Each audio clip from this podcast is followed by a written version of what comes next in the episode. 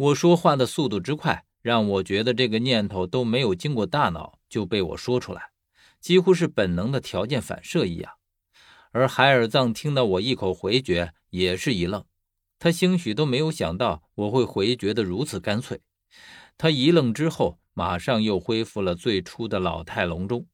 我只看见他用手摩挲着那块玉片，然后再放回到桌子上，接着整个人复又在桌边坐下。变成我刚进来的时候看到的那个姿势，我只听他说道：“哎，既然这样，那你走吧。”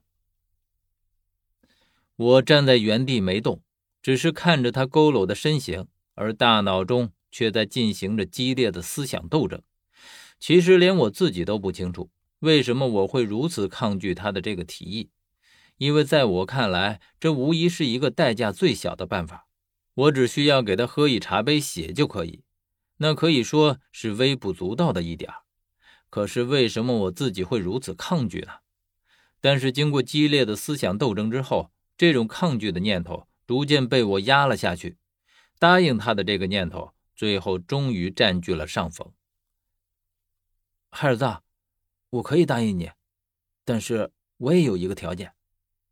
海尔藏本来已经重新低垂着头颅，就像一具死尸一样挂在桌子边上，但听到我的话之后，他又重新回过头来。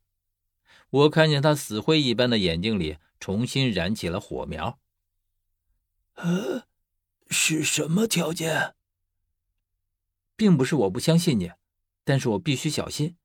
我可以给你喝我的血，但是我必须得先见到布多。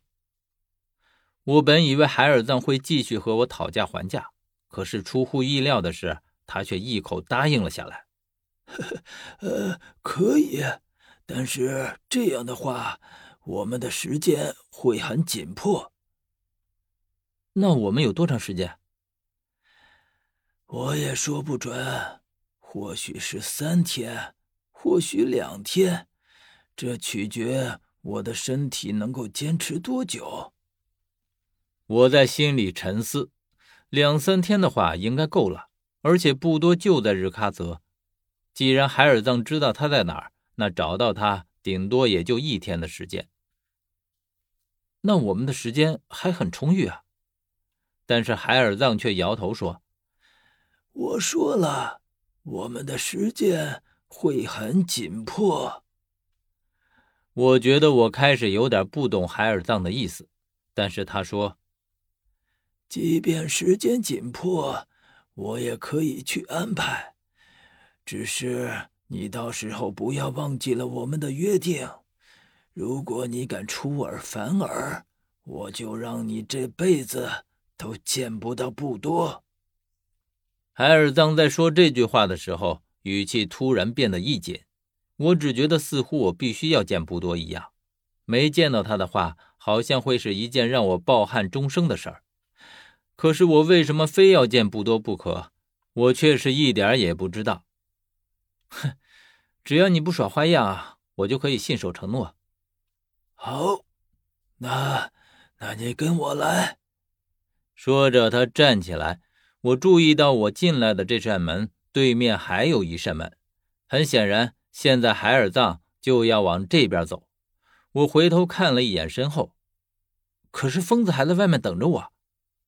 海尔藏却只看了我一眼，说：“如果他知道了，这件事儿就成不了了。”说着，海尔藏已经打开了这扇门。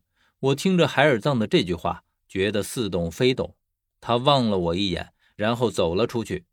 我只得跟上去。可是才到门口，突然看到门口堵着一个人，海尔藏的脖子则被这个人牢牢地卡住。只是发出几不可闻的挣扎声，而卡住海尔藏脖子的这个人正是十三。我惊呼道：“十三，你怎么会在这里？”十三却一反平时吊儿郎当的模样，整个人显得肃杀而凝重。他将海尔藏的身子紧紧地抵在木屋上，不让他动弹，然后对我说：“哼，这个老东西吃人可是骨头渣都不吐的。”这样的人，你也敢和他做交易？我见海尔藏的身子已经慢慢的停止了挣扎，好像随时都会死去一样。我不禁着急的说道：“他可以带我去找布多，你快放了他！”可是十三却根本没有松手。在我话刚说完，我只听一声清脆的声音在耳边响起，这个声音竟是十三拧断了海尔藏的脖子的声音。然后十三一松手，海尔藏的身子就顺着木门滑落到地上。我见海尔藏此时已经彻底变成了一具尸体，刚刚腾起的去见布多的希望。顿时就幻灭了。他是唯一能带我们找到布多的人，而你现在却杀了他。哼，何远，如果要和他交易才能见到布多，我更宁愿你见不到他。我知道十三是对我好，他对海尔藏的了解比我多，可是我却始终觉得一条线索就这样断了，心中很郁闷。可是我想见到他，无论会遇到什么危险。十三没再说话，可我身后却突然传来了另一个声音：“可现在还不是时候。”这个声音是疯子的。我于是回过头去看，可就在我回头的这一瞬间，我感到一个巨大的力道打在了我的脖颈上。我头还没有转过去，就感到眼前一黑。我只看到十三冷冷的盯着我，直到我眼前变成彻底的黑暗。